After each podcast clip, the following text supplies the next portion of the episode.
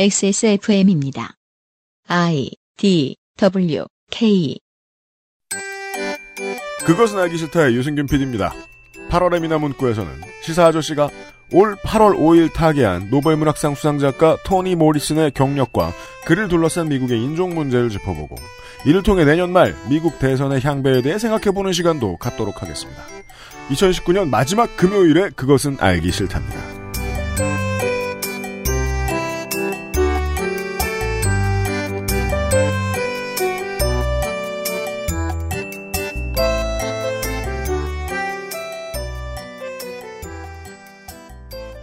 저는 저고 여긴 윤세민 에디터입니다. 네, 안녕하십니까. 윤세민입니다.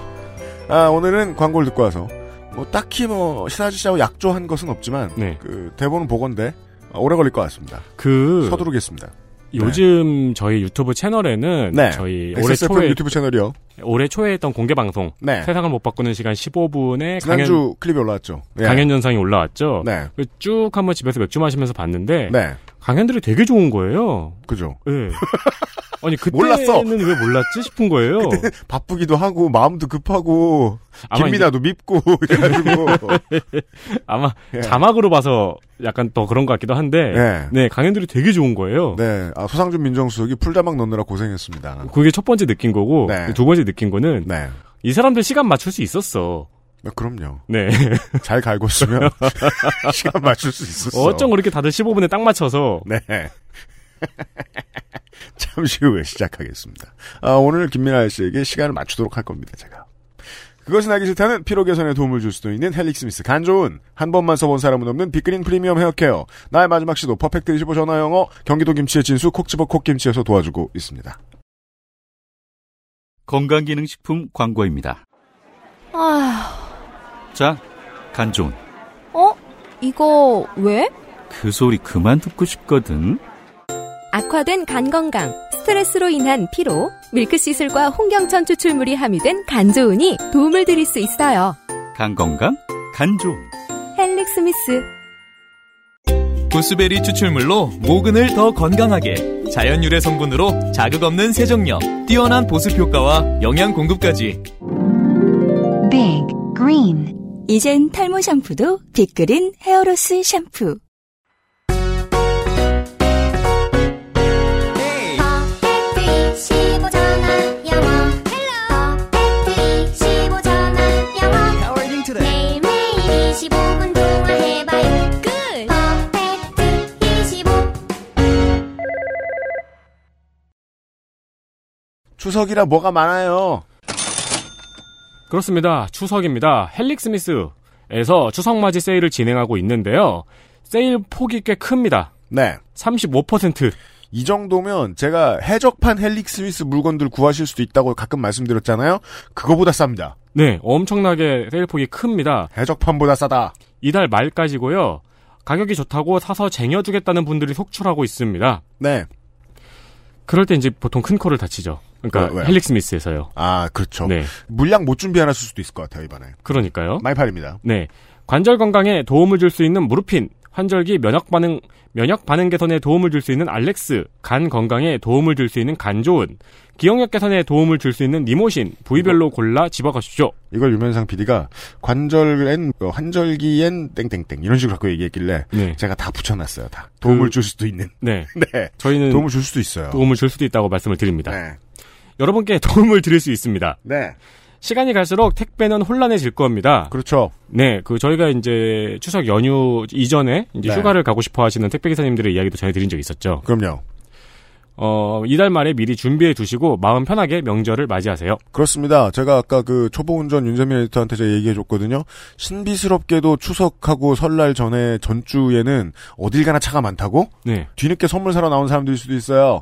미리미리 준비하셔야겠습니다. 그렇습니다. 그리고 추석맞이 세일은 빅그린도 준비했습니다. 네. 추석맞이 선물 세트입니다.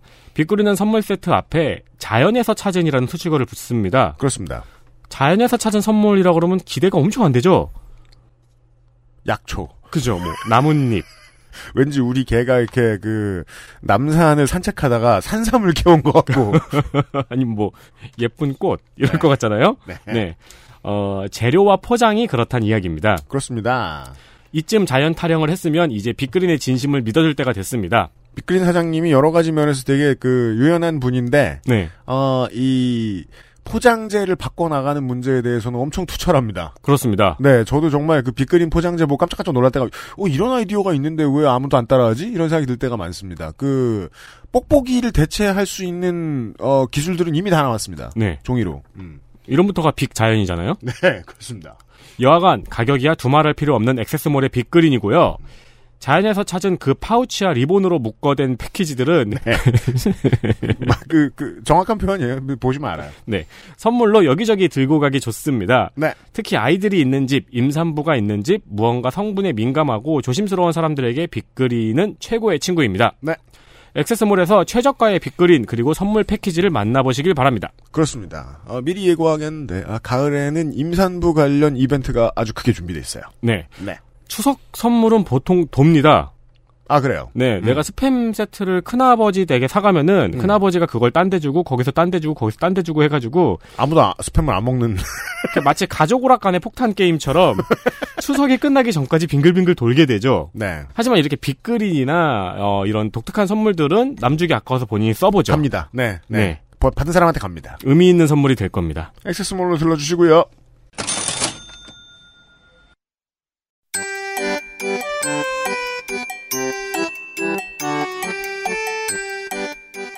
양산형 시사평론 민하 문구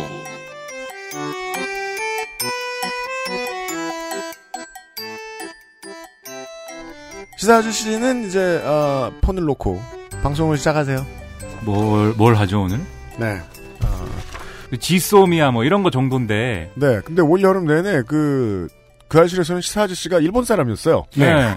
네, 더 일본 얘기를 했다가는, 네, 안 될 것 같아서. 그래서 그리하여 이 3주 전에 돌아가신 네. 이제 또 새로운 뉴스가 나올 일이 없는 네. 어, 분의 삶에 대한 제 작품에 대한 얘기를 좀 할 거예요. 이분이 소설가인데. 네. 아, 제가- 좀 제가 그래서 저기 밖에 있는데 네. 오랜만에 제가 할머 한 번 읽고 덮어봤 덮어봤다가 네. 오랜만에 이 양반의 대표작을 한번 다시 봤거든요. 음, 네. 아 정말 신비스러운 작품이에요. 예, 꼭 좀? 읽어보십시오. 제가 네. 누구 소설 별로 추천 안 합니다. 음. 청취자 여러분께. 그 제가 뭐 문학 전공도 아니고 말이죠. 음. 알 수가 없지 않습니까, 사실. 뭐 하신 분인지. 네. 토니는 토니 스타크밖에 모르니까. 토니 블레어. 토니, 아, 토니 블레어, 그렇죠. 토니 네. 블레어도 알고. 그리고 저기 화장품 가게도 있죠. 아, 그래요? 네. 그건 제가 몰라요. 그 시리얼 먹으면 힘이 나는 호랑이도 있어요. 아, 걔도 토니구나. 네. 토니들이 많네. 근데 이제 아무튼 모르지만 어쨌든 뉴스가 나온 거고 그다음에 네. 얘기하는 김에 미국 대선 얘기도 조금 하면서 그렇습니다. 네, 미국 대선도 제가 뭐 잘 알 리는 없죠. 그냥 하지만 뭐 주소 들은 얘기 뭐 이런 거 조금 하면서 네. 왜냐하면 토니 모리슨만 하면 우리 이, 이, 이 시간에 명성을 깎아먹을 수가 있어요. 왜? 시간은 무조건 길다라는 거에 대한 이 명성을 깎아먹을? 수가 있기 때문에 시간을 길게 하기 위해서 네, 다른 얘기도 막 섞어가지고 67분 내로 끝내요. 네. 그리고 또 하나 또 말씀드려야 될게 네. 사실 이 두 개의 제가 이제 두 개의 뉴스 짬뽕 시킨 건데 맞아요. 두 개의 뉴스는 다른 프로그램에서 한 겁니다. 근데 네, 다른 라디오 프로그램에서 한 건데 네. 근데 그 라디오 프로그램을 한번 하면 그냥 끝이고 여러분은 그걸 다시 들을 일도 없고 거기 분량은 몇 분이에요? 거기 10분. 10분. 네. 네. 그 10분 안에 막 떠들, 떠들고 빨리빨리 읽은 거기 때문에 뭐. 마술입니다. 이걸 네. 70분으로. 이거를 지금 빨리 시작하지 않으면은 음. 두 개의 뉴스 중 하나의 뉴스만 오늘 하게 돼요. 그렇습니다. 네, 왜냐면 제가 원고 양을 보고 있잖아요. 네. 고! 네. 그래서 아무튼 그 점은 분명히 또 공지를 왜냐면 사기꾼 되기 싫으니까 네. 네, 다른 데서 한 번 한 건데 한 번 했대요. 네, 여러분이 찾아보 찾아들을 수는 없다 지금 그게 뭐 다시 듣기가 있는 것도 아니고 해서 그거 다시 듣기도 없냐, 요즘 세상에. 네, 그래서 비인기 프로그램이어가지고 그런 것도 없고 뭐 아무것도 제가 찾아봤는데 아무것도 없어요 되는 게 아무것도 없어요 아무튼 그런 점에서 원소스 멀티 유즈로 가기로 했다 이겁니다 네. 또 지난 8월 5일 날 이제 네. 토니 모르슨이 폐렴 합병증으로 88살의 나이로 이제 사망을 했는데 네. 이 사람이 여성으로서는 처음 호- 노벨 문학상을 받은 이제 흑 아프리카계 네. 미국인 여성. 그렇죠 흑인 여성으로서는 네. 처음 노벨 문학상을 받은 사람이고 네. 그리고 또 미국의 대표적인 작가다 이렇게 돼 있어요. 음. 그리고 주로 이제 인종차별 문제를 소재로 해서 여러 가지 소설을 썼다 이렇게 잘 알려져 있는 사람입니다. 그렇습니다. 그러니까 이렇게만 얘기하면 이제 이 사람의 삶에 대해서는 잘 모르니까 음. 제가 또 삶에 대해서 잠깐 말씀을 드리면 길게 얘기할 수 없, 없어요. 네. 모르니까. 토니 모리슨이라는 이분은 1931년생이시고 31년생. 네. 송혜 선생보다 어리세요. 네, 미국 오, 미국 오하이오 주의 로레이네라는 데가 있는데 거기에 선박을 용접하시는 선박 용접공의 이제 자녀로 태어났습니다. 그렇습니다. 아, 하워드 대학교와 네. 코넬 대학교에서 각각 영문학 학사와 석사를 받았어요. 이 하워드 대학교라는 데는 흑인 교육을 위해서 이제 연방 정부가 설립한 대학으로 제가 알고 있고 네. 지난번에 한번 얘기 나왔죠. 그 나성인하고. 네. 네. 그래서 흑인들이 많이 가는 학교다. 흑인이 가는 학교예요. 네. 네. 그리고 이 다수의 아무튼 위대한 흑인들을 배출한 이러한 위대한 학교이다. 그렇습니다. 그리고 여기서 이제 석사 논문 주제가 윌리엄 포크너하고 버지니아 울프에 대한 연구였다. 이것도 이제 대단히 어, 대단 대단한 일이죠. 특히 버지니아 울프는 우리가 연구를 더 해봐야 됩니다. 이게 그래요. 그냥 이렇게 간단하게 버지니아 울프 뭐 여류 소설가 뭐 이렇게 하고 갈 일이 아니에요 이게. 그다음에 이거 이 학교를 졸업하신 다음에 네. 그다음에 뭐뭐 하겠습니까? 헬조선 대학원생이랑 똑같죠 뭐. 사람들이 가르쳐야 되지 않겠습니까? 그 대학에서 이제 문학을 가르치고 있다가 네. 1965년에 뉴욕으로 이사를 해서 아 이거 뭐 가르치고 이런 것보다는 한번 책을 출판하는데 내가 한번 어 뭔가 이 그 과정에 대해서 알아봐야 되겠다 이런 마- 생각을 했는지 그래서 출판사로 들어가요. 네, 출판사 랜덤하우스에 편집자로 취직을 합니다. 네. 근데 편집자로 취직을 해서 막 이렇게 하다 보면은 다 그래요. 우리 다 음악을 계속 듣다 보면은 아씨 뭐 이런 거 내가 차라리 내가 만들겠다 이런 생각하는 때가 있잖아요. 저는 10살 때 그런 생각. 하는 바람에 네. 그 뒤에 20년 정도의 인생이 꼬였죠. 네, 그리고 네. 더 이상 하지 말아야겠다라고 지금 생각하고. 그건 7년 전이에요. 네. 저런 말할것 같으면. 네. 네. 하지만 뭐 모르죠 근데 사람 관뚜껑 다시 하고 싶다. 예, 관뚜껑 닫을 때까지 뭐 살아봐야 아는 거 아니겠습니까? 타짜의 유명한 대사 아니에요? 그러다 그래 이거 편집자 하다 보니까 아 이게 소설이 다 이게 거지 같은 것만 있고 이 소설이라는 거는 그냥 뭐 스토리의 재미 뭐 이런 것도 있어야 되지만 음. 사실 또 읽는 사람에게 어떤 깨달음 이런 것도 좀 줘야 되고 그 깨달음의 맥락이 뭐 어떤 내적인 평화 뭐 이런 것도 있겠지만 사회적 맥락에서 또 중요한 어떤 포인트를 짚어줘야 되고 이런 여러 가지가 있어야 되는데 그렇습니다. 어, 토니 모리슨의 작품 되게 재밌습니다. 음. 네. 그, 뭔가 되게 긴 시를 읽고 난 기분이 듭니다. 음. 예. 혹시 힙합이셔 갖고 주로 시 뭐 이렇게 가시는 아, 거예요? 아니에요, 아니에요, 아니에요, 아니에요. 저는 원래 시랑 좀 안 친한 스타일로 유명한 사람인데. 아 그래요? 제가 얼마나 유명했는지에 대해서 내일 모레 이 시간에 얘기를 좀 하도록 하겠습니다. 처음이네, 처음. 아, 예? 뭐 주제가 힙합이에요? 네, 거기 옆에 그, 그, 저, 저, 저 덕질인 대본 써 있어요. 어. 여튼, 야 힙합에 대해서 여튼. 또 힙합 또 흑인 음악 아닙니까 또? 뭡니까? 네. 그, 이렇게 얘기를 한다고요. 그, 마흔이 다 돼서 처음으로 작품을 집필을 했대요. 네. 근데 우리는 뭐 작품에 집필을 했다, 뭐 프로페셔널로 데뷔했다, 뭐, 뭐 등단했다 이런 식으로 얘기하는데 저 랜덤하우스에서 일을 계속할 출판사에서 계속 일을 하면서도 토니 모리슨은 계속 애들 전담해서 키우는 이제 육아하는 사람이었단 말이에요. 네. 그런 사람들은 우리 사회에서도 보면은 아예 그냥 취미로 뭘 하고 있어요. 이렇게 조용히 얘기하죠. 그렇죠. 예. 네. 그런 작품들이 노벨상을 타니까 갑자기 이 온 미국이 주목을 하게 된, 된 거로 보입니다. 음. 제가 보기에는. 네. 예. 그냥 조용조용히 그냥 남는 시간에 책을 쓰다가. 예. 보통 이제 이런 음. 사람들이 노벨상을 타버리면은 그 여러 사람이 연락해가지고 협박을 한다 그러죠. 뭐라고요? 습작 없냐? 빨리 내놔봐라. 미국 언론들이 이런 점에서 귀찮게 했다고 합니다. 갑자기 이런 작가가 나타나서 노벨상 수상을 하니까. 네. 아, 그럼 당신은 이제 앞으로 백인에 대한 책은 안 쓰냐? 혹은 뭐 우리가 이해할 수 있는 패턴의 글은 안 쓰냐? 음. 왜냐면은 그 18세기, 17세기의 미국 남부에서 흑인들 사이에 노예들 사이에 쓰이던 슬랭 이런 것들 그대로 써서 작품을 냈거든요. 네. 예. 그러니까 이제 그 토니 모리스는 답답한 거죠. 아니 내가 무슨 앙드레지드한테 흑인에 대한 글은 언제 쓸 거냐고 물어보냐. 그렇죠. 그럼 앙드레지드한테 내가 그렇게 물어보면 앙드레지드는 뭐라 그러겠냐. 너 누구냐? 라고 되물을 것이다. 그래서 그냥 짧게 짧게 답한다고 하더군요. 예, 아, 아, 볼 책이 없었어, 임마. 앙드레기 마세요? 뭐 그랬, 그, 그러지 않았을까요? 그 소리를 하려고 시간을 4초를 써?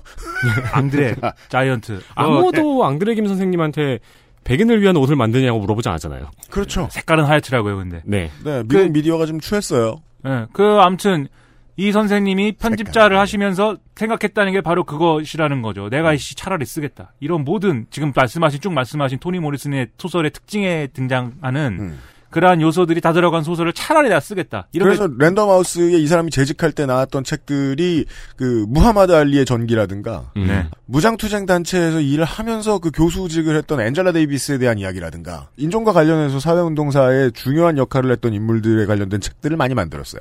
네. 그래갖고 위대한 분이 이제 되신 것이고. 어, 그다음에 프린스턴에서 위대한 프린스턴, 예? 프린스턴 하면 우리는 또 프린스턴 대학교. 기절하지 않습니까? 프린스턴 기절하지 않습니까? 거기서 이제 오랫동안 교수를 또 하시면서 음. 이렇게 또 있었고 그래서 지난 2012년에 작가 그리고 교육자로서 공로를 인정받고 또 위대하신 버락 오바마 대통령으로부터 자유의 메달을 수여를 받았습니다. 네, 같은 날 밥 딜런도 오바마에게 이 상을 수여받았습니다. 아 그래요? 밥 딜런도요? 네, 같은 날이더라고요, 어. 보니까. 에커 롤링스톤 이렇게 네. 이렇게 안 했어요. 이렇게 네 장의 원고에서 아홉 줄을 했습니다. 네. 그래서 이제 이분이 쓴 소설이 여러 가지가 있는데 음. 뭐 제가 모르기도 하고 음. 제가 무슨 소설 뭐 이런 건 이런 분야 약해요. 몇 가지 작품만 좀. 예. 그래서 몇 가지도 아니에요. 두 개밖에 얘기를 못 해요, 제가. 두 개, 딱 두 개. 네.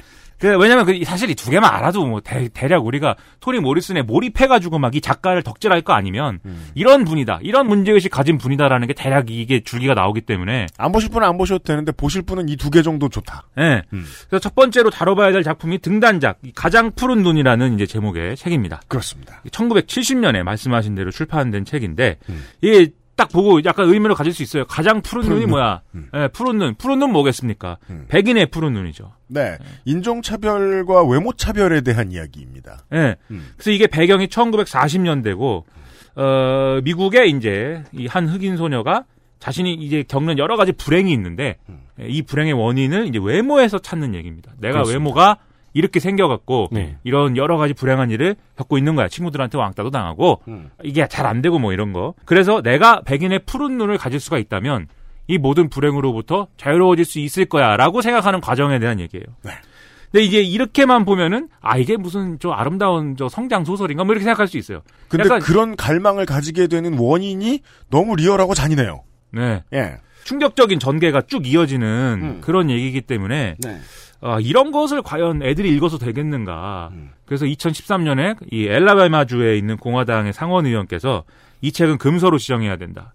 모든 학교와 도서관에서 퇴출시켜야 된다. 네. 이런 이제 법안을 만들자고 주장하기도 합니다. 1970년대 출판된 책을 2013년에 와서요. 그렇죠. 이미 이제 클래식이 된 책을. 음. 네. 네. 이게 너무 사실적으로 표현을 잘 해놓다 보니까 실제로 그 African American 커뮤니티 일각에서 아, 흑인의 자긍심을 떨어뜨린다라는 음. 이유로 금서로 추진하려고들 많이 했고 그 이런 문제로 가장 시끄러운 곳들이 보통 남부인데 대표적으로 조지아주, 애틀랜타 이런 도시에서는 뭐 공공 도서관에서 이 사람의 책을 빼버린 적도 있다고 합니다. 어. 너무 네. 슬프네요. 네. 네. 책을 왜 빼냐? 책 빼, 제 책이 빠진다고 생각하면 이렇게 슬픈 일이 이- 없을 수가 있을 수가 없습니다. 일단 없습니다. 꽂혀 있어야 빠질 수 있겠죠?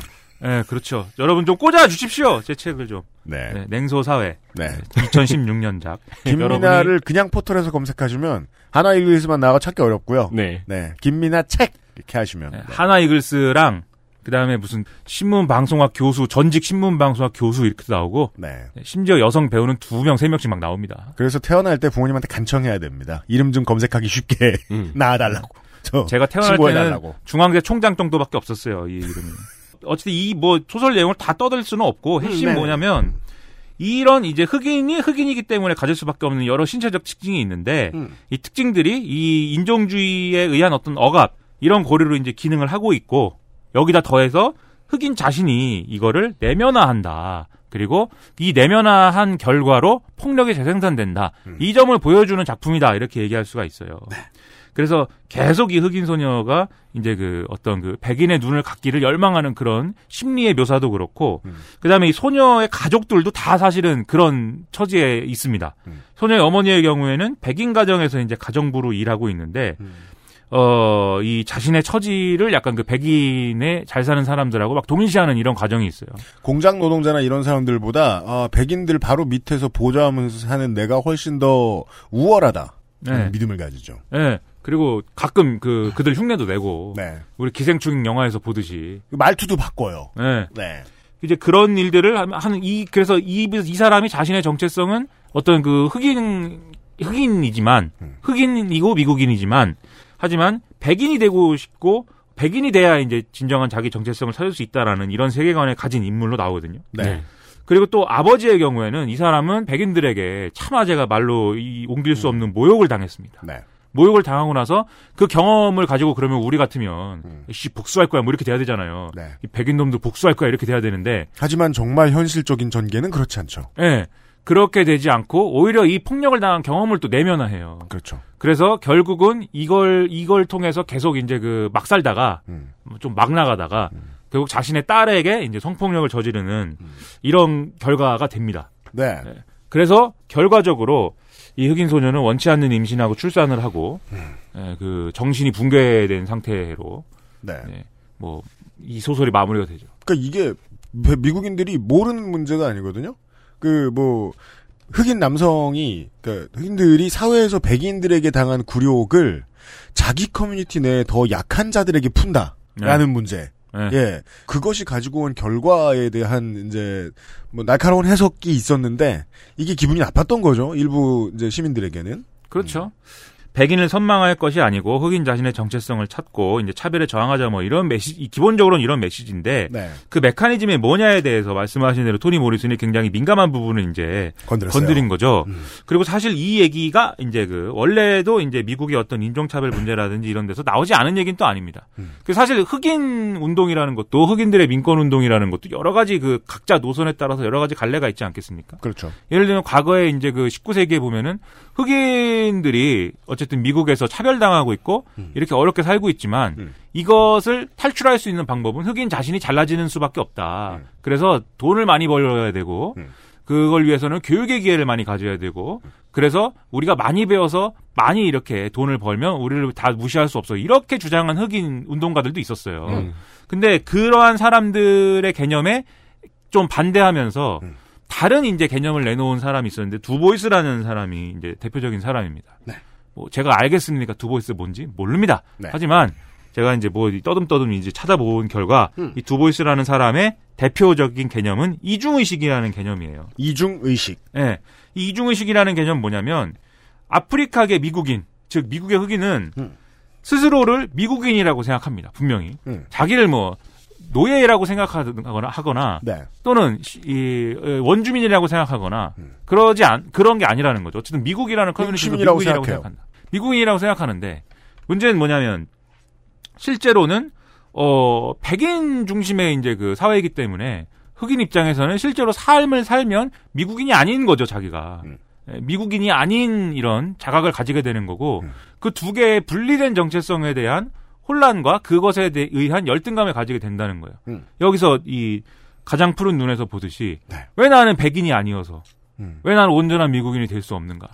아버지도 백인에게 당한 폭력을 아내와 딸에게 폭력을 행사해 버렸는데 그 폭력을 당한 딸도 나 자신을 빨리 되찾아야겠다라고 생각하지 않고 예. 지금 내가 이런 문제를 겪는 이유는 나에게 푸른 눈이 없기 때문이다. 예. 라는 방식의 해석을 갖게 되죠. 음. 예. 네.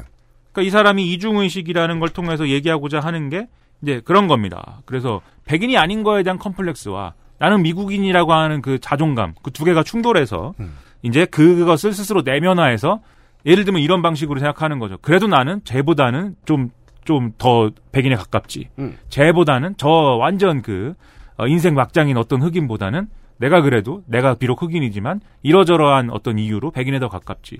이런 식으로 이중의식을 가지게 된다는 거죠. 그것은 흑인 의 정체성인가? 사실 의문스러운 거잖아요. 네. 그 박민규 작가의 데뷔작인 지구영웅 전설이 있나? 네. 네, 지구영웅 전설이라는 책에 보면은 바나나맨이라는 사람이 나와요. 네. 그러니까 그 소설에 슈퍼맨, 배트맨 뭐 이런 히어로들이 나오고 뭐 슈퍼 특공대 해가지고 지구를 지키는 아, 대원들이 있는 거예요. 근데 거기에 주인공은 동양인인 바나나맨인데 바나나맨인 이유가 껍질은 노랗지만 속은 하얗다는 의미예요.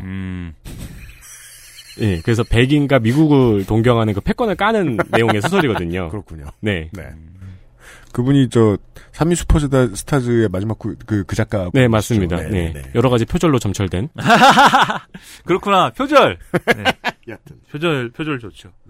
그리고 사실 이런 주제는 사실 또 두보이스만 뭐 한 것도 아니지만 어쨌든 미국의 흑인 운동사에서는 두보이스라는 사람이 이제 제기한 문제이고 프랑스의 이제 정신과 의사인 프랑츠 파농 뭐 이런 사람도 책이 있습니다. 유명한 책. 검은 피부 하얀 가면. 이것도 지금 말씀하신 바나나맨이랑 뭐 비슷한 거죠. 예, 이런 책을 통해서 이제 유, 이 사람 유럽 사람이니까 유럽의 식민지 문제 이런 거에 대해서 고찰하면서 이런 또 비슷한 문제 의식을 갖게 된, 된- 된 사례가 또 있는 거죠. 식민지인이라는 사람들이 또 그 시대의 친일파들이 뭐 있고 네네네. 이제 그런 사람들의 의식이라는 것은 이제 그 이런 문제가 있겠죠. 식민 지배와 노예제는 아, 피해자들로 하여금 자존감을 빼앗아가는 효과를 늘 발생시켰다. 네, 그래서 한다 한마디로 얘기하면 내가 못나서 침략을 당한 것이고 그렇죠. 내가 못나서 지배당하고 있는 것이다. 네. 이 상황을 탈출하려면 이 내가 못남, 음. 내가 못났음을 탈피해야 된다. 사실 친일파들도 그래서 친일파가 됐겠죠. 내가 못났음을 해결, 내가 못나지 않았다는 것을 사회로부터 혹은 나 스스로에게 확신을 받으려면 나는 누군가랑 닮아줘야 돼. 윤치호 일기라는 거를 보셨습니까? 윤치호. 윤치호.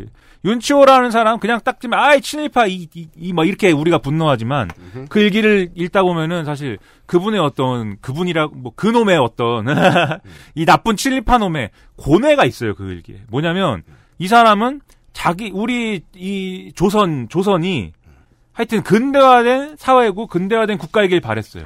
그래서 영국이나 이런 데처럼 뭐 의회도 있고 입헌 군주국일지언정 의회도 있고 뭐 대략 뭐 약간의 민주주의도 있고 이런 체제로 가야 우리가 좀 어, 근대적인 이 세상이 될 수 있다 이렇게 믿었던 사람인데 그러니까 공부를 엄청 많이 하는 사람이죠. 우리 방송에서 손희상 선생이 한번 아, 이야기한 그래요? 적 있죠. 아 그래서 그 사람들이 자존감이 많이 낮아졌을 때 개인적으로 네. 내가 개인적으로 기분 나쁜 일을 당하거나 내가 어쩔 수 없는 상황들을 맞닥뜨려 자존감이 낮아질 때 있잖아요. 네. 그때 리플 많이 달고 글 많이 쓰죠. 그때 윤치호의 글을 많이 인용합니다. 적극 인용합니다. 나는 그래 이렇게 못났어 우리 조상들도 이렇게 못났다고. 네, 그 일기가 영어, 일본어, 한 한자 뭐 이렇게 다 죄 섞어 써가지고 네. 대단한 사람이죠. 근데 그 일기가 처음에는 야 이 조선이 이렇게 해야 돼라고 가다가 점점 뒤로 갈수록 조선은 안 돼. 이거 음, 그렇죠. 뭐 내가 이렇게 제안 이렇게도 얘기하고 저렇게도 얘기했지만 기담아듣는 놈 하나도 없고 일본에 지배를 당해도 싸. 그러니까 이런 문제가 똑같이 사실은 미국의 흑인이라든지 유럽이 지배하고 있는 식민지에도 동일하게 나타나고 있다라는 거를 얘기하는 게 이는 토니 모리슨의 소설이라든지 두보이스의 이중의식에 대한 지적입니다. 그렇습니다. 그런 얘기예요, 이게. 그래서 이런 으, 문제 의식을 담은 소설이었다, 가장 푸른 눈이. 음. 그런 거고요. 네. 그다음에 두 번째로 이제 방금 얘기한 건 등단작이지 않습니까? 네. 그 다음 중요한 건 이제 대표작. 노, 벨 문학상을 받은 네. 소설입니다. 제목 Beloved예요. Beloved. 네, 난 이게 한글로 Beloved 이렇게 써 있어가지고 네. 뭘 빌어 빌기는 뭐 이렇게 생각했으나 영어더라고요. 네. Be be와 loved. Loved. 네. 근데 뭐 Beloved라고 써 있어요. 그러니까 네. 저도 Beloved라고 말씀을 드려요. Beloved라고 읽히죠. 어, 네. 역시 야 역시 힙합해 갖고 영어를 잘하시는 거. 아, 영화를 보면 알아. 영화를 보면 오프라 윈프리? 나온. 영, 영화요? 예, 오프라 윈프리가 주연으로 나온 영화 Beloved가 있어요. 이 작품을 토대로 한. 아 그렇죠. 네. 영화가 있다고 제가 여기도 뭐 그렇죠. 네 영화가 네. 있습니다. 오프라 윈프리가 배우도 있군요. 그러게 말이에요. 음. 돈도 많으면서 뭐 다른 해. 아무튼 이 1987년에 출간이 됐는데 음. 당시에 뭐 상을 뭐 휩쓸었다고 합니다. 퓰리처상, 미국 도서상, 로버트 F 케네디상, 음. 예, 그 미국 소설이 받을 수 있는 모든 상을 휩쓸었다 이렇게 나오고요. 그렇습니다. 노벨 문학상 자체는 1993년에 이제 수상을 했습니다. 네. 그리고 2006년도에 위대한 뉴욕 타임스가 1980년 이후 미국의 최고 소설 이런 것들을 꼽는 또 음. 설문조사 이런 걸 진행을 했는데 설문조사라기보다도 전문가들의 어떤 평가와 이런 걸 다 종합을 해가지고 그렇습니다. 유서를 했는데 그러니까 우리 우리나라만 좋아하는 거 아니에요 이런 거 1등 뽑고 이런 거 네. 네, 얘네도 좋아합니다. 그럼요. 네. 여기서 1등으로 이제 선정이 됐습니다. 그리고 사실 또 이 소설의 모티브 자체가 실화기 때문에 1850년대에 있던 실제 사건 입니다. 예, 그래서 그더 반향이 이제 컸다 이렇게 이름이 볼 수가 기억이 안 있는 나서 뒤져봤더니 아, 마가렛 가이너라는 인물이 네. 그 당시에 노예죠. 네. 여성입니다. 네. 아, 많이 있던 일입니다. 아이들을 데리고 함께 도주를 합니다. 네. 예. 근데 왜 여성만 아이들을 데리고 도주하느냐? 아빠 어디 있느냐? 아빠가 없는 경우가 많고 충실한 아버지 역할을 할 수 있는 다른 노예가 있었다 치죠. 그 사람들은 보통 찢어 놓습니다. 아 그렇죠. 다른 집으로 팔아요. 그래서 정말 마음씨 좋은 주인 만나면 근데 또 잘 살기도 하는데 그런데 네. 나쁜 주인을 만나면 그렇죠. 그래서 그 당시의 상황이 어떠냐면 이제 흑, 저 흑인 노예가 된 여성 노예가 된 흑인 여성에게 성폭력에 너무 잦은 희생자가 되기 때문에 어, 누구의 아이인지 모를 아이가 너무 많은 거예요. 네. 엄마는 알지. 나머지는 모른다고 얘기하지. 그럼 그 아이들의 운명은 보통 노예제니까 이자의 역할을 하게 됩니다. 이 노예 하나를 팔면 얘네 자식들도 같이. 음. 그 다른데 크면 나중에 팔든가 말든가. 네. 이런 식이죠. 그 부모의 본성에서 허락할 수 없는 문제들이 늘 일어나고 있었을 거 아닙니까 노예제 하에서는 그래서 앞으로는 내가 다시는 성폭력의 피해자도 안 되고 그 아이들을 키우고 살아야겠다 북부 북부로 도망가서 그래서 어, 탈 탈남을 시도합니다. 근데 그랬다가 걸리는 거죠. 네. 근데 그 이 사람은 이 가이너라는 사람은 아, 아이들에게 이 신분을 대물림할 수 없었기 때문에 목숨을 끊기 전에 아이들을 먼저 죽입니다. 음. 근데 자결하기 전에 잡힌 거예요. 이게 이제 신문에 많이 나요. 아. 1850 몇 년도의 일이에요. 아이들을 먼저 죽이고 네. 자신이 죽기 전에 잡힌 거고. 자결하려다가 잡힌 거예요. 네. 네. 그 사건을 토대로 한 작품입니다. 네, 그래갖고 이 사람이 원래 이제 그 이 뭐야 마가렛 가너가 있던 데가 네. 사실 켄터키 주거든요. 네. 켄터키 주에서 음. 이제 거기서 이제 그 뭐 저 노예로 이제 노예로 살고 있었는데 음. 켄터키 주라는 데는 실질적으로 노예주였습니다. 네. 그리고 그 옆에 있는 이제 오하이오 주라고 있어요. 오하이오 주는 또 자유주였습니다. 그래가지고 사실 오하이오 주로 도망가면 되는 거예요. 네. 음. 이 노예 입장에서는. 음. 여러분이 킹스맨을 보셨는지 모르지만 킹스맨을 보면은 음. 그 콜린 퍼스가 말이죠. 우리 네. 팔다리가 긴 멋있는 콜린 퍼스가 사람들 막 학살하는 그 교회 있지 않습니까? 그렇죠. 네, 사우스 글레이드 교회 그게 켄터키입니다. 네. 그 킹스맨 2에 나오는 예? 그 스테이츠맨들이 있는 음. 데도 거기도 켄터키입니다. 그렇군요. 그래서 켄터키라는 거를 우리가 잘 알아야 됩니다. 음. 그래서 아무튼 말씀하신 대로 오하이오 주에 도망가서 네. 이제 거기서 어, 도망갔다가 이제 그 어, 노예 저 추적자들 네. 에게 이제 붙잡히고 네. 그다음에 켄터키 주에서 출동한 또 보안관들 그렇죠. 이런 사람들에게 이제 붙잡히면서 네. 네, 자기 손으로 이제 이 아이들을 다 이제 저 세상으로 보내고 음. 노예 삶을 대물림하지 않기 위하여 그렇죠. 자 보내고 나도 죽어야겠다 음. 이렇게 생각을 하고 죽이기 시작하는데 두 살배기 애만 죽인 상태에서 이제 잡힌 거죠. 음. 그래갖고 재판에 이제 끌려갑니다. 음. 재판을 받게 되는데 이 재판에서 이 마가렛 가너의 변호인이 음. 어, 이 사람에 대해서는 살인죄를 적용해달라 이렇게 주장을 해요. 그렇습니다. 재물손괴죄를 적용하게 되어 있는데 음. 그게 아니고 절도와 재물손괴가 아니라 살인죄를 적용해 주세요. 왜냐면은 당시에 연방법에 의하면 도망노예는 주인의 재산으로 어, 취급하게 돼 있어서 음. 이건 어쨌든 도망노예를 도, 도망가는 걸 도와주거나 하는 것은 재물을 절도하는 것이고 그렇죠. 그다음에 다른 노예들을 데리고 같이 탈출하는 것은 남의 재산을 이제 뺏어간 것이고 그렇습니다. 그다음에 이 심지어 죽이지 않았습니까? 두 살박이 아이를 자기 아이를 음. 예. 근데 자기 아이를 죽였다 이런 개념은 성립하지 않는 거죠. 재산에 해를 입혔다. 재물 손괴입니다. 예, 그래서 아무튼 그래서 이제 어떻게 할 거냐를 오하이오 주에서 이제 이 판사가 이제 판결을 하는데 네. 어 연방법이 어 주법에 우선하기 때문에 음. 연방법을 준수해야 된다 이렇게 해서 그냥 뭐 재물손괴로 변호사의 사형 요구는 그러니까 형량은 더 높은 형벌일지라도 그렇죠. 인간으로 취급을 해달라는 요구네요. 그렇죠. 그렇죠. 네. 네. 자유주의인 오하이오 법에 맞게 해결해라. 네. 라는 예 얘기를 했겠죠. 예.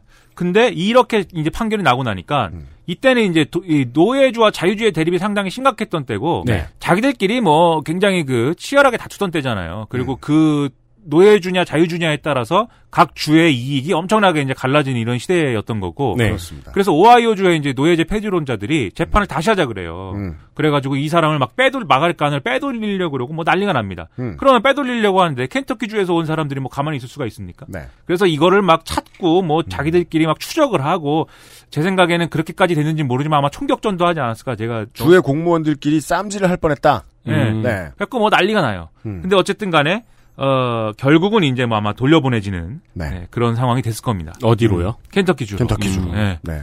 그 아까 아무튼 이렇게 됐는데 아무튼 이 얘기 자체가 너무나 극적이고 드라마틱하기 때문에 네. 극적이고 드라마틱한 게 아니라 그냥 드라마틱한 거죠. 그죠? 그렇고 그건 네. 뭐 전설의, 전설의 레전드죠. 레전드 랑 똑같은 얘기고. 네. 네. 예, 아주 드라마틱 얘기이기 때문에 윤치호 같은 글쓰기죠. 예.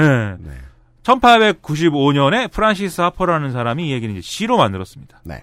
그리고 어 1867년에는 켄터키 출신 화가가 이거를 그림으로도 그립니다. 음. 그 그림이 있어요. 그래서. 음. 그 1998년에는 말씀하신 오프라 윈프리 주연의 영화가 나오고요. 네. 2000년대에도 이게 마가렛 가너라는 제목의 오페라가 오페라로 됐대요. 또 제작이 되기도 했습니다. 네. 그러니까 상당히 이게 어, 미국 사람들 입장에서는 여러 가지로 문화적인 의미가 있는 그런 사건이었던 거죠. 네.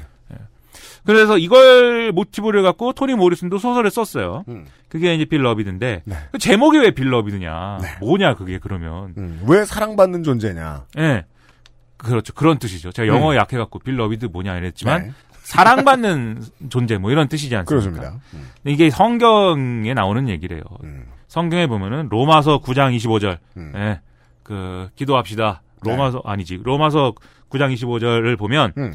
이렇게 되어 있습니다. 음. 호세아의 글에도 이르기를 내가 내 백성이 아닌 자를 내 백성이라 사랑하지 아니한 자를 사랑한 자라 부르리라. 예, 이렇게 되어 있는데 네. 여기서 호세아의 글이라는 건 또 뭐 뭐 이게 있어요. 근데 그걸 또 제가 성경 전문가는 아니니까는 네. 네, 뭐 얘기하기는 그렇고. 그래서 이 호세아가 왜 이런 헛소리를 하는가에 대해서 고찰을 해봐야 되겠습니다. 네. 내 백성이 아닌데 왜 내 백성이라 그래? 네. 예. 그러니까 이게 월권 안에 이게 이 사랑 안 하고 왜 사랑한다 그래? 네. 음. 그러니까 이 구절이 뭐냐면, 네.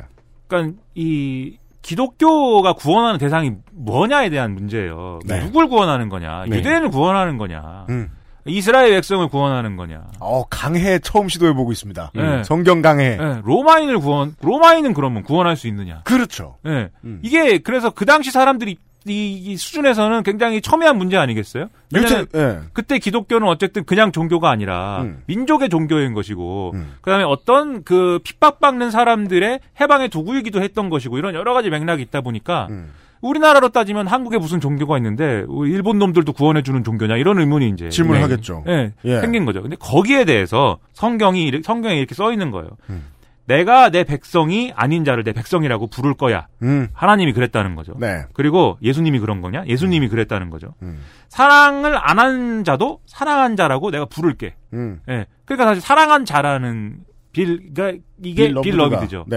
그러니까 즉 원래대로 하면 사랑을 받지 못하는 사람인데 음. 이런 어떤 기독교의 박애의 정신 음. 뭐 이런 걸 통해서 사랑을 받는 사람이다라고 규정해 주는 거 음. 이게 이제 그 Beloved라는 단어에 들어있는 하나의 그 맥락인 것이죠. 음. 네. 그러니까 하나님은 국경을 가름이 없고 어, 네. 사랑하지 않음이 없다. 보편적. 구원을 하는 네. 종교다라는 걸 어, 분명히 한 구절이 로마서 9장 25절입니다. 그러니까 원래 믿음이 메시아가 나타나서 저 로마 놈들을 전부 다 싸그리 박살을 내버릴 거라는 믿음이 있었으니까. 네. 네. 네. 그걸 좀 수습해야죠. 네. 네. 네. 다 구원해 준다. 보편 종교이다. 살면서 교회를 한 번 가봤습니다. 아 그래요? 네. 교회 왜 갔어요? 아, 일요일 아침에 네. 피구를 해야 되는데 애들이 없어. 네. 그 공을 들고 혼자 놀고 있는데 네. 저기서 키 큰 저 저 누님 한 분하고 네. 동네 애들하고 나더러 오라고 손짓을 하는 거야. 아. 그 피구? 이러면서 갔더니 교회야. 아. 앞에 세워요. 난 날 때리는 줄 알았어. 새 친구를 노래로서 맞이하자는 거야. 난 뭔 노래인지도 모르는데 본조비 노래 불렀으면 그때 따라해줬겠네. 그리고서는 저 저 뭐냐 저그 국민학생부 모이라 그래가지고 갔더니 뭐 딴 이소리 저소리 하고 막 회비 얘기하는 거야. 무서워서 집에 왔죠. 밥만 먹고. 네. 유일한 경험입니다. It's my life네. 네. 저 초등학교 때 Bed of Roses예요. 예, 초등학교 친구가 목사 아들이어 갖고 저도 교회 좀 다녔어요. XSFM입니다.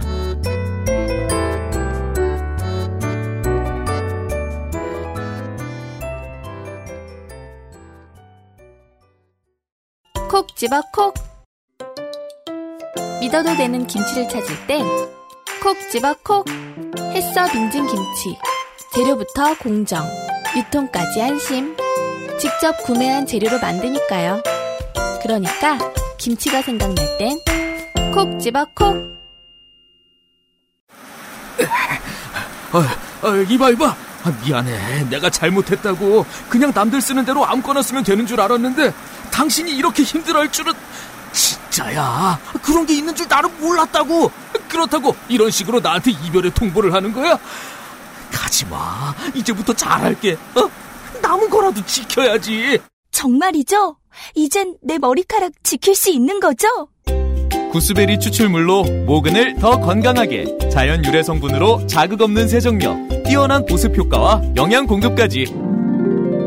Big Green 이젠 탈모 샴푸도 빅그린 헤어로스 샴푸. 건강기능식품 광고입니다. 아휴 간 좋은을 먹어야지. 간 건강 간 좋은 헬릭 스미스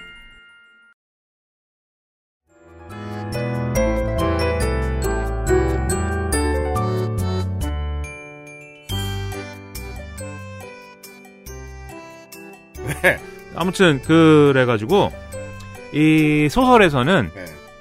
이 엄마 마가렛 가너인 엄마 음. 엄마가 이제 켄터키주로 돌아왔을 거 아닙니까? 네. 돌아와가지고 근데 남북 전쟁도 하고 뭐 이러면서 그 이후의 일이에요. 예. 네. 이걸 막 겪고 이러면서 어쨌든 생활이 어쨌든 안정이 되고 자유인 자유민이 돼요. 네. 근데 그 상황에서 어쨌든 자기가 죽은 애가 있으니까 그렇죠. 묘비도 만들어주고 해야 되지 않습니까? 음. 그래서 그 묘비명에다가 음. Beloved 이렇게 쓴 거죠. 그렇게 써옵니다. 예. 그게 그래서 이 얘기의 사실상의 시작인데. 음. 근데 이제 그랬는데 여기에 이제 등장 인물들이 이 엄마도 나오고 음. 그다음에 아까 말씀드린 이제 죽은 애가 있, 는가 하면 음. 산 애도 있을 거 아닙니까? 그렇죠. 살은 애도 나와요. 네. 그래서 얘들이 이렇게 살고 있어요. 음. 살고 있는데 어떤 여자가 와서 음. 찾아와요. 어떤 여자 찾아와요. 네. 그거 누구세요 하니까는 제가 막내딸인데요. 네, 내가 Beloved요. 음. 이렇게 얘기합니다. 네. Beloved가 뭐야? 음. 그 묘비명에 써놨잖아요. Be 네. loved. 음. 그러니까 야 이건 죽은 애가 살아 돌아왔구나. 환생했구나. 네. 사실은 초자연적인 존재인 거죠. 네.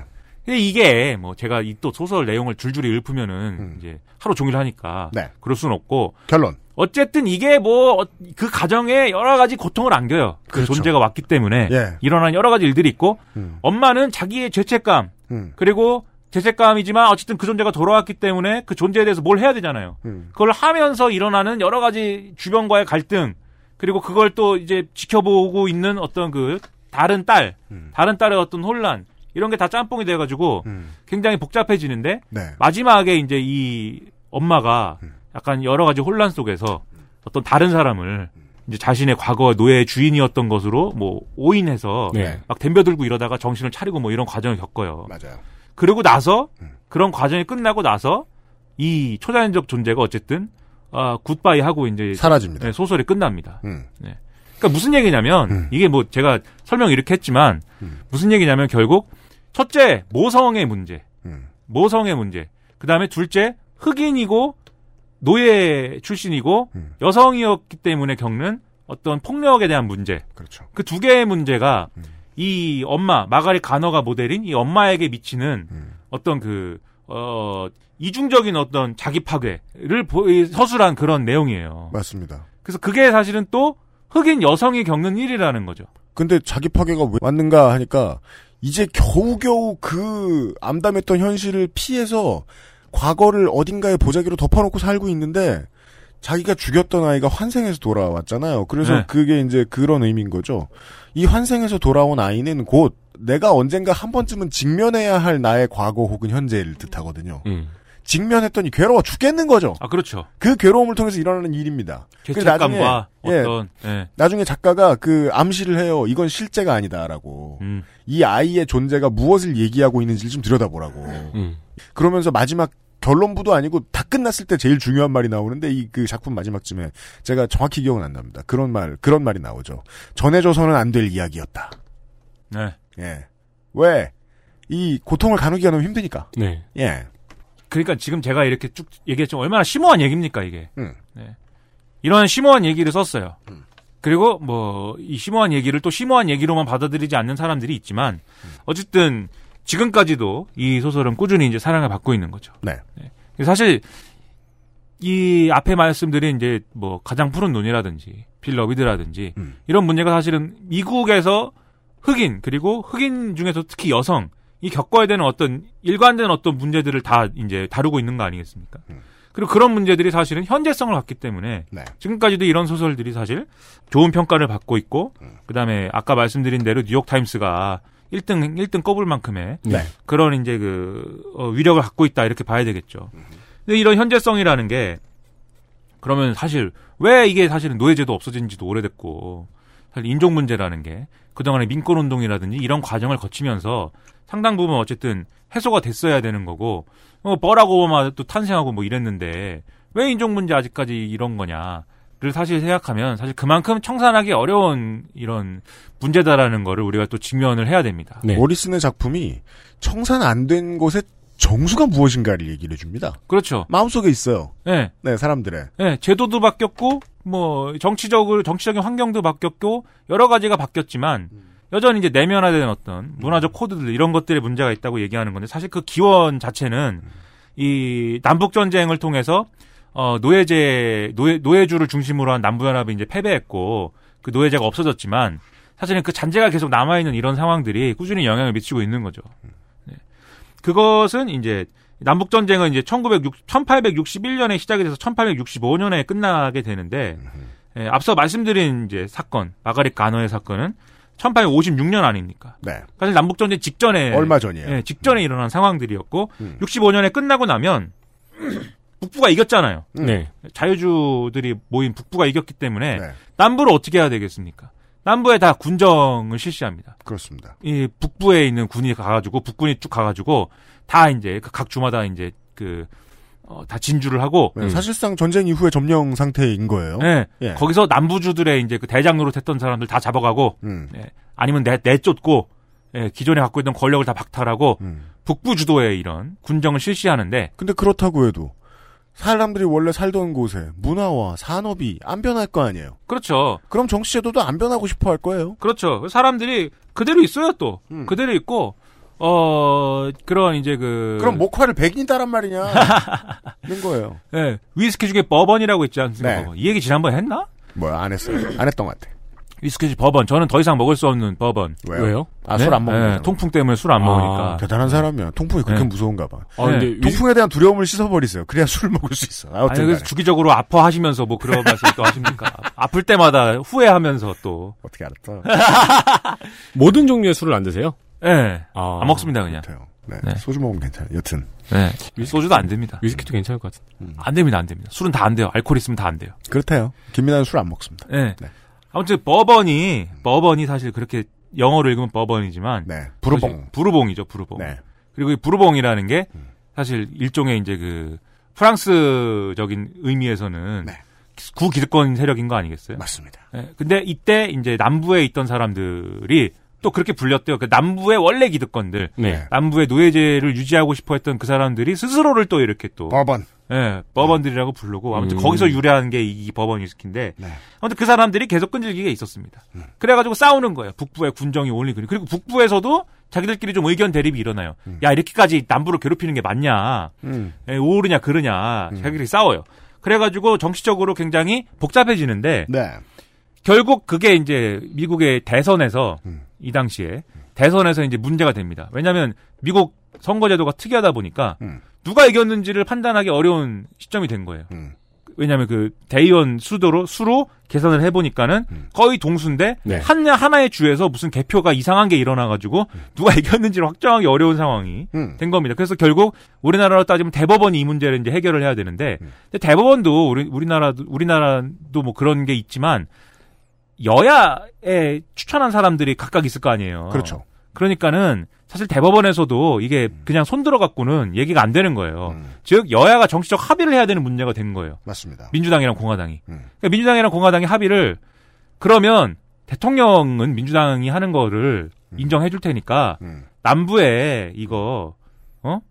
거꾸로 얘기하고 있나? 잘 공화당. 모르겠어요. 네. 공화당이 해주는 거 인정해 줄 테니까 남부에 이거 그때 그저 그 남부는 그때 민주당이니까 네. 남부에 이거 다 진주해 놓은 군정 이런 거는 다저 그만 합시다. 좀 뽑아 가세요. 네.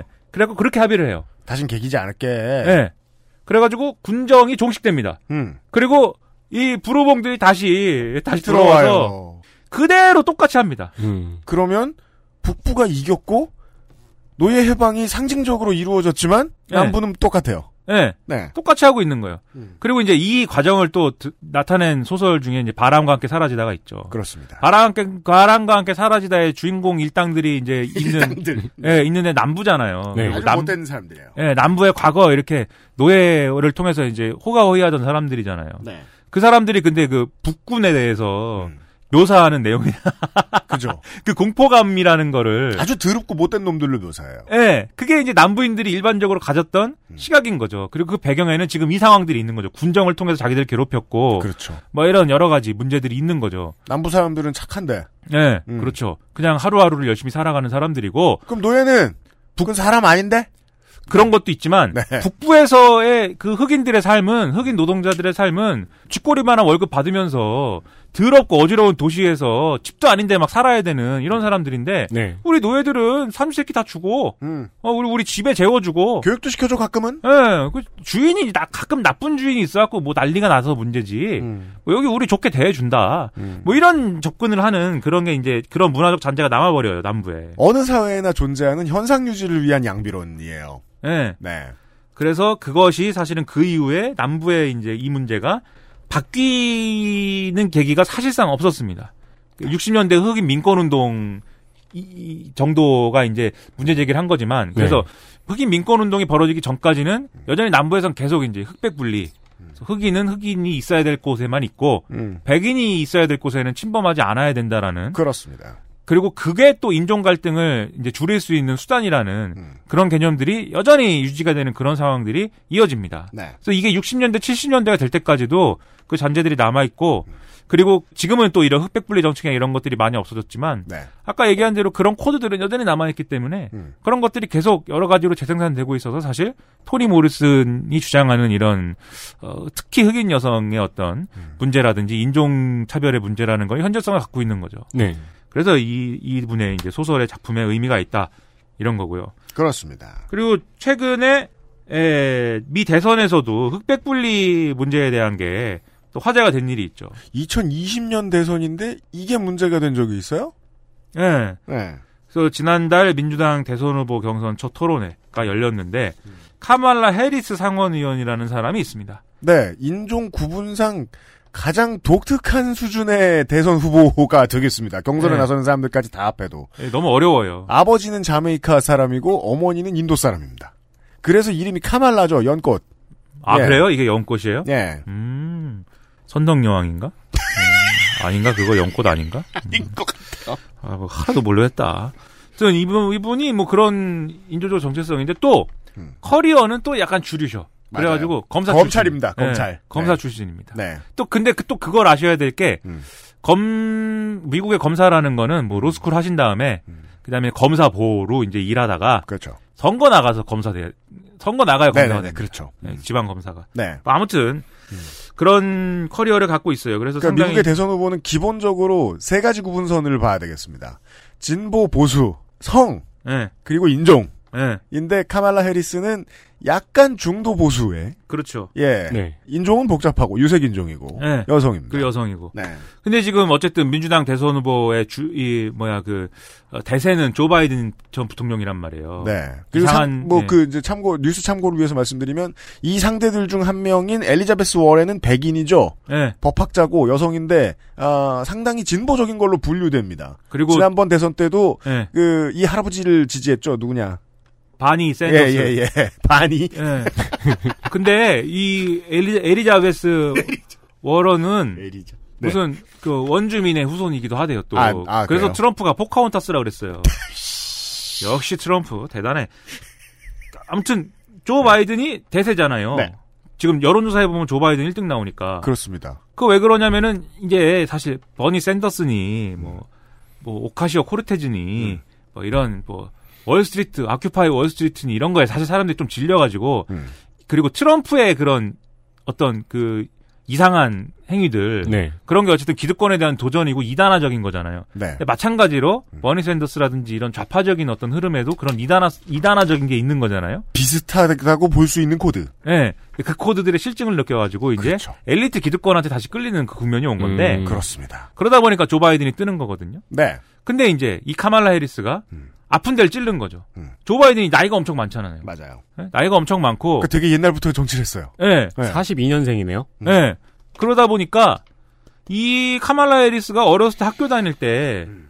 이 스쿨버스 통합 정책이라는 거를 어 연방 정부에서 시행하려고 했는데 네. 왜냐면은 어, 아직도 이 버스를 인종별로 타니까. 예, 흑인 타는 흑인 백인이 따로 등교하니까 음. 그런 거 하지 말고 통학 버스를 마련해 줄 테니까 음. 같이 타라. 네. 이런 취지로 제도를 이제 적용한 게 통학 버스 통이 통학 버스 법이에요. 네.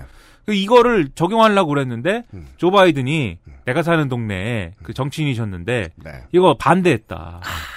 70년대. 네. 반대했다 이거. 지금도 똑같은 입장이니? 그때는 왜 그랬니? 이렇게 물어본 거예요. 토론회 하는데. 야, 근데 미국은 이게 가능하군요. 뭐가요? 연방 상원의원을 1973년부터 2009년까지 했어요. 네. 위대하신 분이에요. 그 사실 옳은 얘기인데 치사한 것들이 많죠. 이 선거 때 보면 그런 것들 중에 하나입니다. 네. 예. 네. 40년 전에 표결을 했고 누구 좋으라고 혹은 어떤 세력의 도움을 받아서 표결한 건지도 모르겠는 걸 건드렸어요. 음. 네. 그래가지고 조 바이든이 미국 정치에 또 영원히 식지 않은 떡밥은 중앙 정부의 권한이 어디까지인 거냐. 음. 우리는 연방 그러니까 연방 정부잖아요. 음. 우린 주가 또 있지 않습니까? 네. 주에도 주법, 주 헌법 다 있어요. 네. 주의회도 다 있고, 네. 주 방위군도 있고, 음. 주가 어쨌든 독립적인 권한을 갖는 게 우리 미국, 미합 중국의 가장 중요한 미합 중국 체제의 가장 중요한 포인트인데 네. 연방 정부가 어디까지 개입할 수 있는 거냐 음. 이게 늘 이제 그 쟁점이거든요. 네. 그 여기에 대해서 조 바이든이 내가 얘기한 건그 흑백 분리를 유지하자는 얘기가 아니라 그렇죠. 런 의미로 한 게 아니라 왜 그걸 중앙 정부가 연방 정부가 주정부에 강요하느냐 그렇죠. 그런 차원에서 반대한 거야. 이렇게 얘기를 했어요. 음. 그러니까 카말라 해리스가 뭔 소리냐?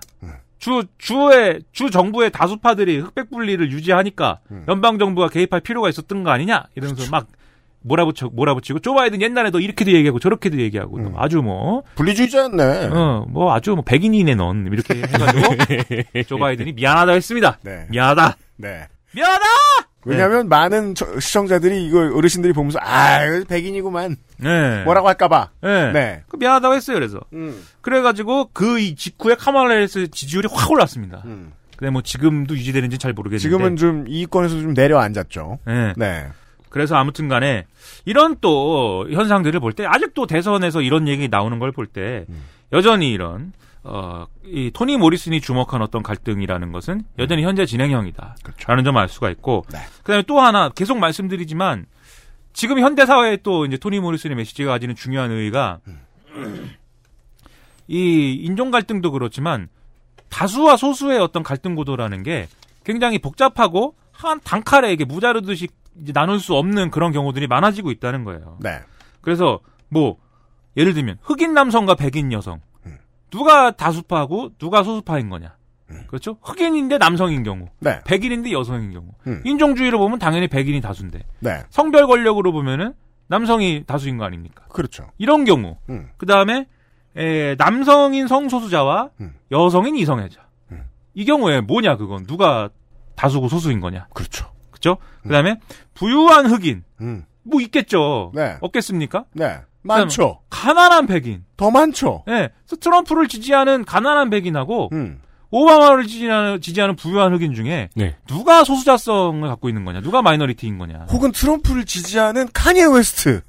어, 그렇죠. 세상 최고의 소수자인지도 몰라요. 네. 예. 그래서 이런 갈등들이 현실에서 일어나고 있는 게 또 현대 정치이기 때문에 음. 이게 사실 제가 뭐, 뭐, 모범 답안을 드리려는 건 아니지만 음. 뭐가 다수고 뭐가 다수야를 이런 식으로 나누는 것 자체가 사실은 제가 볼 때는 어떤 최근의 정치적 담론의 사실은 문제적인 부분인데 그 거기에 문을 열고 들어가는 걸 꽤 조심해야 된다는 거예요. 예. 사실 핵심은 누가 다수고 누가 소수여서 어떤 소수가 더 많은 어떤 소수에게 더 많은 뭘 줄 거야 뭐 이 문제가 아니거든요 사실 정치 현대 정치의 어떤 핵심은 근데 처음으로 정치에 관심을 가지면 그거부터 관심을 가져요. 어 그럼 여기서는 누가 소수자인데 누가 더 많이 가져가야겠네. 음, 음. 그렇죠. 근데 그것은 제 생각에는 건건별로 뭐 이렇게 달라지는 게 아니라 사실은 더 보다 넓은 어떤 그 총체적인 어떤 세계 세계를 놓고 구분해야 되는 것이지 그렇게 어떤 사례와 어떤 경우를 가지고 구분할 수 있는 문제 아닌 것 같아요 제 생각엔. 근데 아무튼간에 그게 이제 어쨌든 현안이 되고 있는데 그런 점에서 이 복잡한 어떤 갈등 양상이라는 거를 네. 이 갈등 양상을 가지고 누가 다수 소수 이렇게 가르는 게 아니라 그 내부로 들어가 봐야 됩니다. 그래요. 그 갈등 양상의 내부로 들어가 봐야 되고 그래서 이 갈등을 누가 이제 어떤 요인에 의해서 재생산하고 있는 거고 네. 그리고 이 내부에서 그러면 다시 소수와 이 다수와 소수가 어떻게 갈라지고 그 과정에서 다수의 폭력이 소수에게 어떻게 전가되고 맞아요. 이 구조를 사실은 규명하고 그 규명하는 어떤 과정 속에서 사실은 이 총체적인 어떤 세계의 모습을 우리가 다시 그려낼 수 있는 것이거든요. 맞아요. 그런 점에서 사실은 토니 모리슨의 소설의 의의와 그 문제 의식이 현재성을 가진다. 이런 얘기를 할 수 있다는 겁니다. 그 정치적으로 말이에요. 해석할 때 사람들이 가장 어려운 지점이 뭐냐면은 어떠한 주제를 들고 왔어요. 야 이거 이런 문제에 있어서 이 사람들을 배려해야 돼. 네. 그랬을 때 가장 중요한 문제는 사람들이 공감을 못할 때잖아요. 음. 뭐 되게 많은 사람들이 이건 왜 그래야 되는데 왜 그래야 되는데 뭐가 문제인데 뭐가 문제인데 계속 계속 물어볼 거예요. 물어보고 아무리 대답해줘도 마음속으로 공감을 못하면 끝이거든요. 네. 토니 모리슨의 작품들이 되게 엄청나게 내면을 다뤄요. 내면에서 혼란스러운 것들을 막 다뤄요. 네. 그 내면에 자기 자신도 이해 못하는 어떤 내면의 갈등들을 막 다뤄요. 근데 이- 다 읽고 보면 이래서 이게 정치적인 문제구나 라는 걸 바로 이해하게 된다는 점이 가장 그 무서운 지점이라고 생각했어요. 저는 이 빌러비드를 읽고서 아 그 개인 개인이 내면에 가지고 있는 무언가로 정치적인 입장을 이해할 수 있겠구나. 네. 내가 가난한 백인이고 트럼프를 찍었어. 근데 뭐 이 사람이 뭐 뭐 무조건 KKK단의 후손들은 아닐 거 아니에요. 그렇겠죠. 자기가 찍은 이유는 자기만 알 수 있겠죠. 음. 예. 내가 어떻게 살다 보니까 어떤 대접을 받았고, 그런 점에서 나한테는 이게 좀 불평등한 세상이고, 내 쪽으로 좀 반대로 기울어져 있네. 라는 생각을 누구나 할 거 아니에요. 네. 우리한테 뭐 제보 들어오는 사람들 보면은, 약자와 소수자로 흔히들 알려져 있는 커뮤니티인데, 거기 내부에서 일어나는 폭력, 이런 문제에 대해서 특히 그 알실에 제보하시는 분들이 많습니다.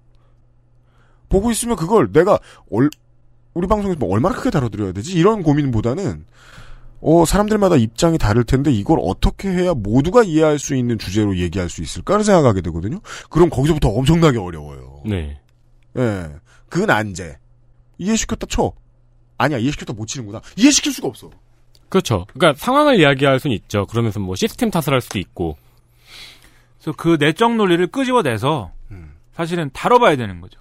그러니까 말이에요. 네. 토니 모리슨도 자기가 속해 있는 흑인 흑인 이제 커뮤니티 그리고 흑인들과의 어떤 관계 속에서 자기가 느끼고 스스로 느끼고 발견한 그러한 내적 논리들을 끄집어내서 소설로 일종의 이제 뭐 공론을 만드는 거죠. 음. 그래서 그걸 통해서 이 소설을 읽음으로써 우리가 아 이 흑인들의 어떤 인종차별 문제 그리고 특히 그 중에서 중층적으로 흑인 여성이 겪어야 되는 뭐 이중적인 어떤 수수자성 이런 것들이 어떤 방식으로 다시 백인 중심의 이 기득권의 이익에 다시 어떤 복무하느냐? 그렇죠 복무하게 되느냐. 네.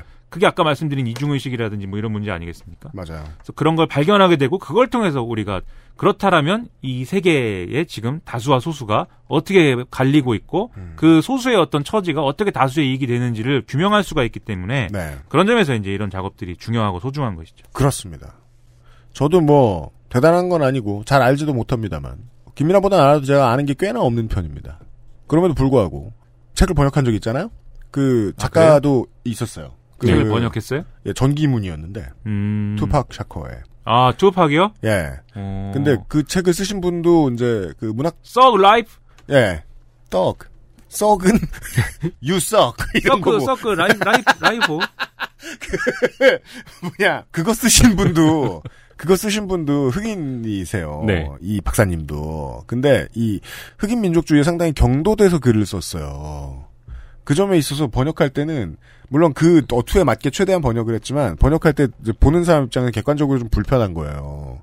그냥 흑인이면 약자 이렇게 되게 너무 쉬운 구분이 되어 있는 거예요. 음, 음. 꼭 그런 것도 아닌데. 네. 제가 이 얘기 왜 드냐면 그냥 마지막으로 그 저 아저씨가 하신 얘기하고는 별로 상관없고 그 토니 모리슨의 작품을 읽어보시면 그런 답답함이 들지 않습니다. 꽤나 객관적이에요. 음. 예. 무슨 저저 저 뭐냐 환상특급 이런 거 보는 것처럼 쉽게 빨려 들어갈 수 있고 어 뭔가 고정관념이 심한데 이 사람 이런 생각이 전혀 안 듭니다. 그 배경으로 좀 보자면 오하이오주에 대한 얘기가 나왔는데 오하이오주는 마치 그 시범운영 자유주 같은 분위기였다고 해요. 음. 노예주의 접경지에 있다 보니까 네. 이게 그 탈출하는 사람들도 많았고 자유주로서 뭔가 정치적인 색깔을 확실히 보여줘야겠다는 생각을 했던 것 같아요. 그래서 흑백 같이 다니는 공립학교의 비율도 높았고 음. 그런 데의 교육 수준도 상당히 높았다고 해요. 그 오하이오에서 태어난 나고 자란 토니 모리슨이 통합공립학교 출신이었던 거예요.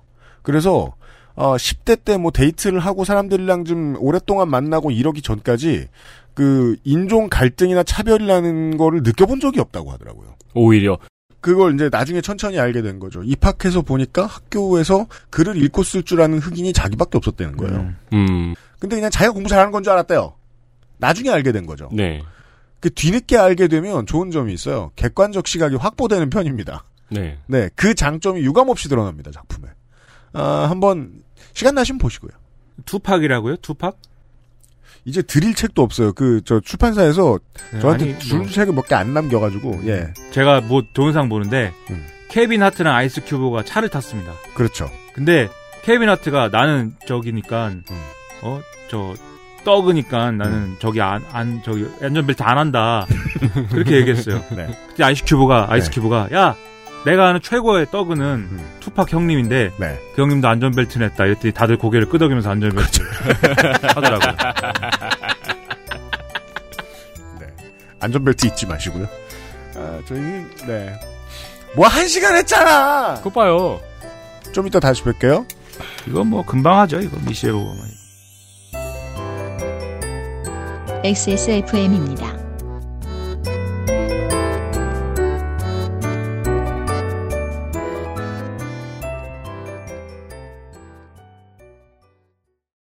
콕 집어 콕! 좋은 원료를 쓴 김치를 만들 시간이 없을 땐 콕 집어 콕. 배추, 무, 고춧가루, 생강, 전부 국산. 다시마, 홍합, 표고버섯도 아낌없이 쓰죠. 그러니까 김치가 생각날 땐 콕 집어 콕. 카카오톡으로 지난 수업 내용을 확인하고 반복해서 연습할 수 있습니다. 늘어난 실력을 매일 알려주는 전화 영어. Perfect 25.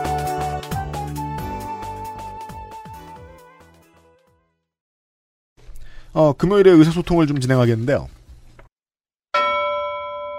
금주의 의사소통.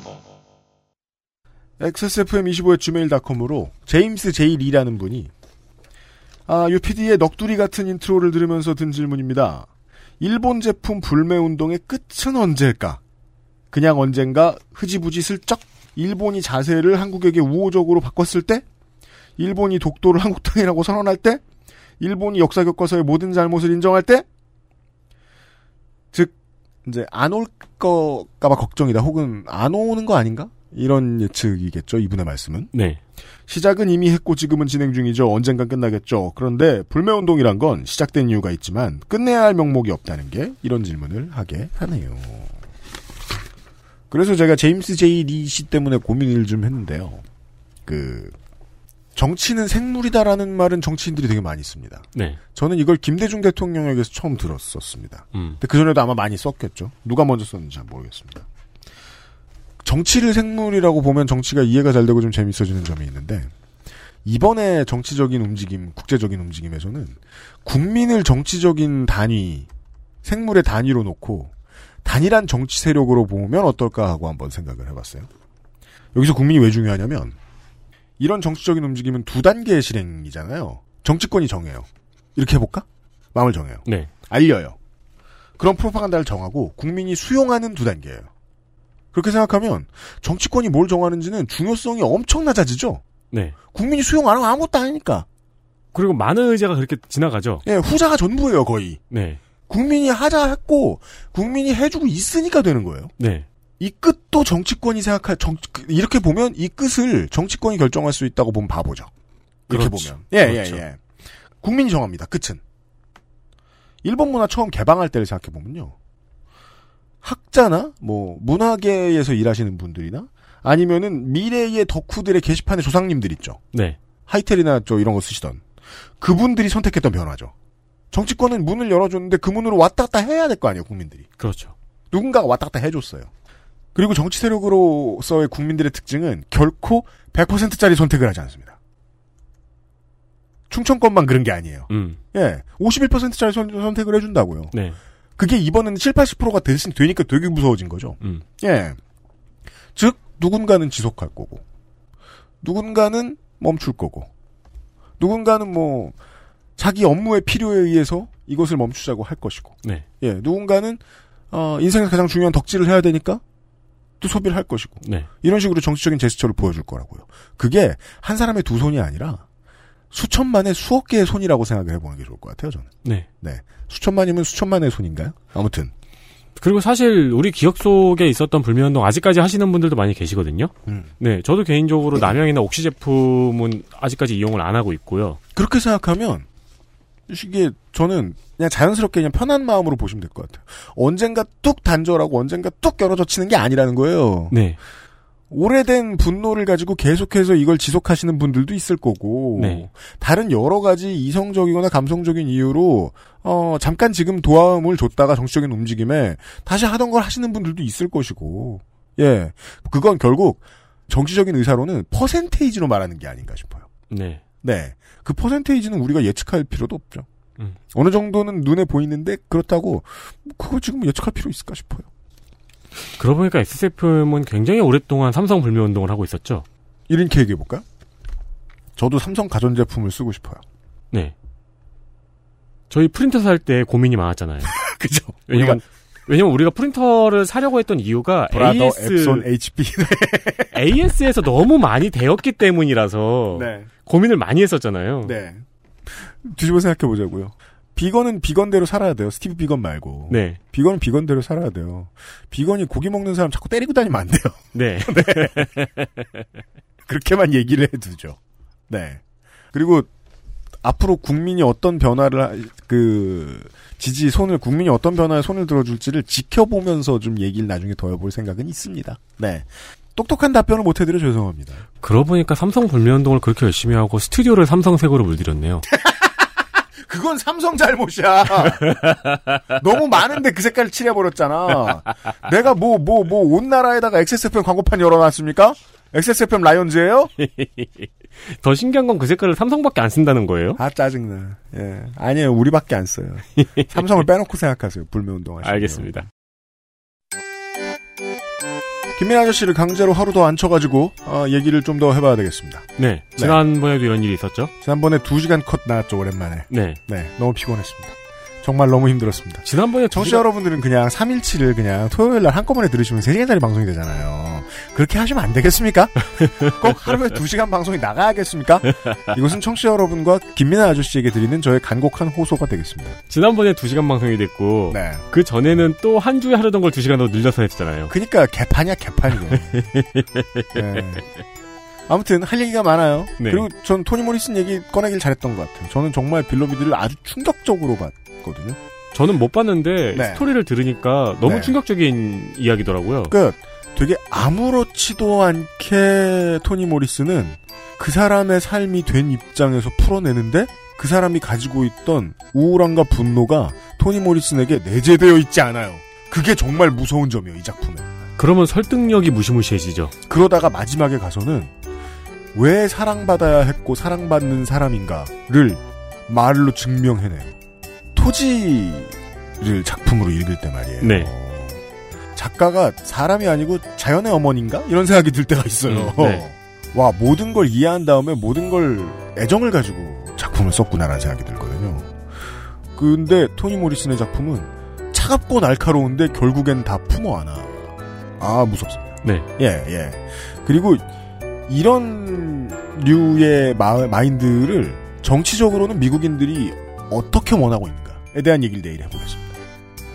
시사 아저씨가 뭘 알겠습니까만 한번 따라가 보도록 하겠습니다. 어, 토요일도 들어주십시오. 금요일에 그것은 알기 싫다였습니다. 에디터하고 어, PD는 물러갑니다. 내일 네. 다시 뵙죠. 안녕히 계십시오. XSFM입니다. I D W K